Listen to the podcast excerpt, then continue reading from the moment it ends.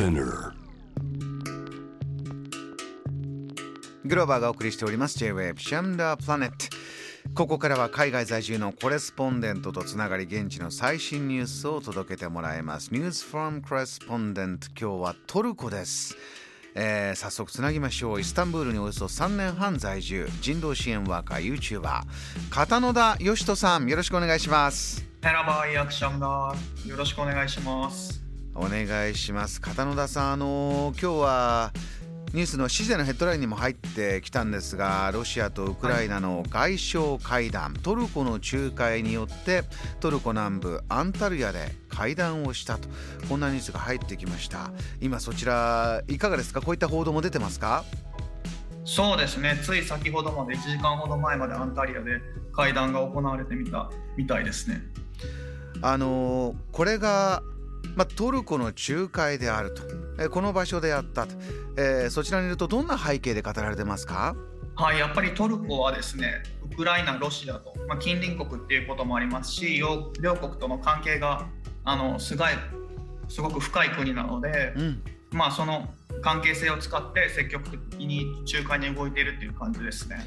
これはあの距離も近ければ暮らしのつながり経済的な結びつきも深いんでしょうか？そうですね。経済的な結びつきが特に深くてロシアウクライナともにですね、まあ、いろんな関係がありまして例えばですけどロシアとウクライナからの穀物の輸入がトルコ全体の63.9%を占めています、はい、で天然ガスもロシアから、えー、約3割輸入していて、まあ、ウクライナ危機の影響でトルコでインフレがさらに加速するということも予想されています。人の行き来も多かったんですか？そうですね。あのウクライナとロシアからの観光客の数がすごく多くて去年だと、えっと、トルコ全体の23%を占めていたみたいです。うん。片野田さんもあのそちらでねあの YouTube の撮影とかいろいろ動いてますけれども出会ったこともありましたか？そうですねあの去年ですけれどもトルコの有名な世界遺産のカッパドキアというところがあるんですけれども、はいそこに行った時にあの国内線の飛行機の中であったりとか現地で見かけた外国人観光客もほとんどがロシア人でしたね。なのであの戦争の影響でロシア、ウクライナ両国からの観光客が減るとトルコの観光産業もダメージを受けることになるなと思っています。えー、こういった産業もちろん人々の暮らしにも直結していますし、えー、何よりウクライナの暮らしている人たち、えー、そしてまあロシアとの今回の会談どんなことが語られて、えー、どれだけ進展したかって大変気になるんですがあの先ほど少し出たインフレこれがやはりこのウクライナ情勢、はい、ウクライナ危機、えー、ロシアの、えー、この行動によってトルコのインフレのダメージもまた重なっていくんだと。これちょっと前回からのおさらいで伺いたいんですがもともとかなり高いインフレの状態にあったということでしたね、はい、そうですね。昨年からの通貨リラの下落の影響でかなりもうインフレが続いていたんですけども、うん、さらにこのウクライナ危機っていうことが起こってまあ加速しているっていうのは事実ですね。あのここ10日ぐらいでガソリンなんかの燃料価格がかなり上がっていまして、うんで私は普段あの車に乗らないのでガソリンの値段気にしたことなかったんですけど最近だとガソリンスタンドの前を通るだけであれ昨日と数字が全然違うって気になるぐらい値段がどんどん上がっていっています。うん目に見えてえー、日々上がってきている。あの、はい、片野田さんがじゃあ、まあ、車以外実際に買い物しているものなんかでも感じることあります？ありますねあの、まあ、ウクライナ危機の影響で物流にも影響が出ていて数日前の話なんですけどトルコに輸出するための食料油を積んだ貨物船がロシアで足止めされたみたいでそのせいでトルコで油の価格が値上がりするっていうことになってスーパーにあの大勢の人が押しかけてごった返す様子がソーシャルメディアにもトレンドになっていました。あのもう以前から続いていたインフレがある。でそしてそこに輪をかけてこのウクライナ情勢を受けて、えーはい、お金がかかる。これ賃金はもちろんそんなどんどん上がらない中でこれ暮らしてる方、えー、賃金どういうふうにこれ政府がじゃあ対策するのかどんな話になってますか？そうですね。今年になったの最低賃金を上げるっていうことで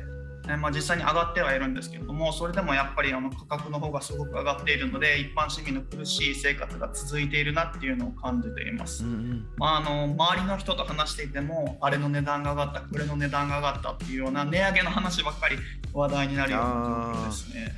光熱費というかもうただね暮らすためだけに必要なお金というのもエネルギーの問題あるとこの上昇もかなり出てきてますか？出てきてますね。あの年始にあの光熱費の値上げが行われていまして、まあ、市民とか企業の大きな負担になっていますね。ほとんどの家庭で去年と比べたら電気代は1.5倍になってあの一定の電気消費量を超える家庭とか企業だと2倍以上に増額されました、うんえー、まだまだ、えー、続きそうなこのインフレの問題ですけれども政府トルコ政府としては今新しい対策これをやるよというのは何か打ち出してるんでしょうか？はいあの先週新しい発表がありましてトルコ政府がインフレ対策として18%だった電気の消費税を8%に引き下げました。うんあとそれとは別にですね先月にも食料品の消費税が8%だったんですけれどもそれを1%に引き下げています。あのこの経済不安もちろんトルコに限らずあらゆるところでつな、えー、がってちょっと長引きそうだなというニュースが多い中まあ今日のね、初めてこう閣僚レベルロシアのラブロフ外相とウクライナのクレバ外相外相同士の会談があったということで、はい、ちょっと希望を見るようなニュースなどそちらではありますか？いかがでしょうか？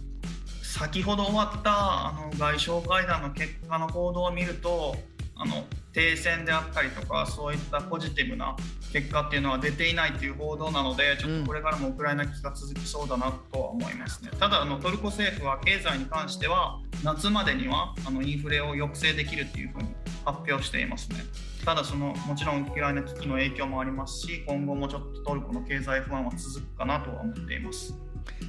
わかりました、えー、片野田さん現地から最新のリポート今夜もありがとうございました。またよろしくお願いします。はいありがとうございました。この時間はトルコイスタンブール在住のコレスポンデント人道支援ワーカー YouTuber 片野田義人さんにお話を伺いました。JAM The Planet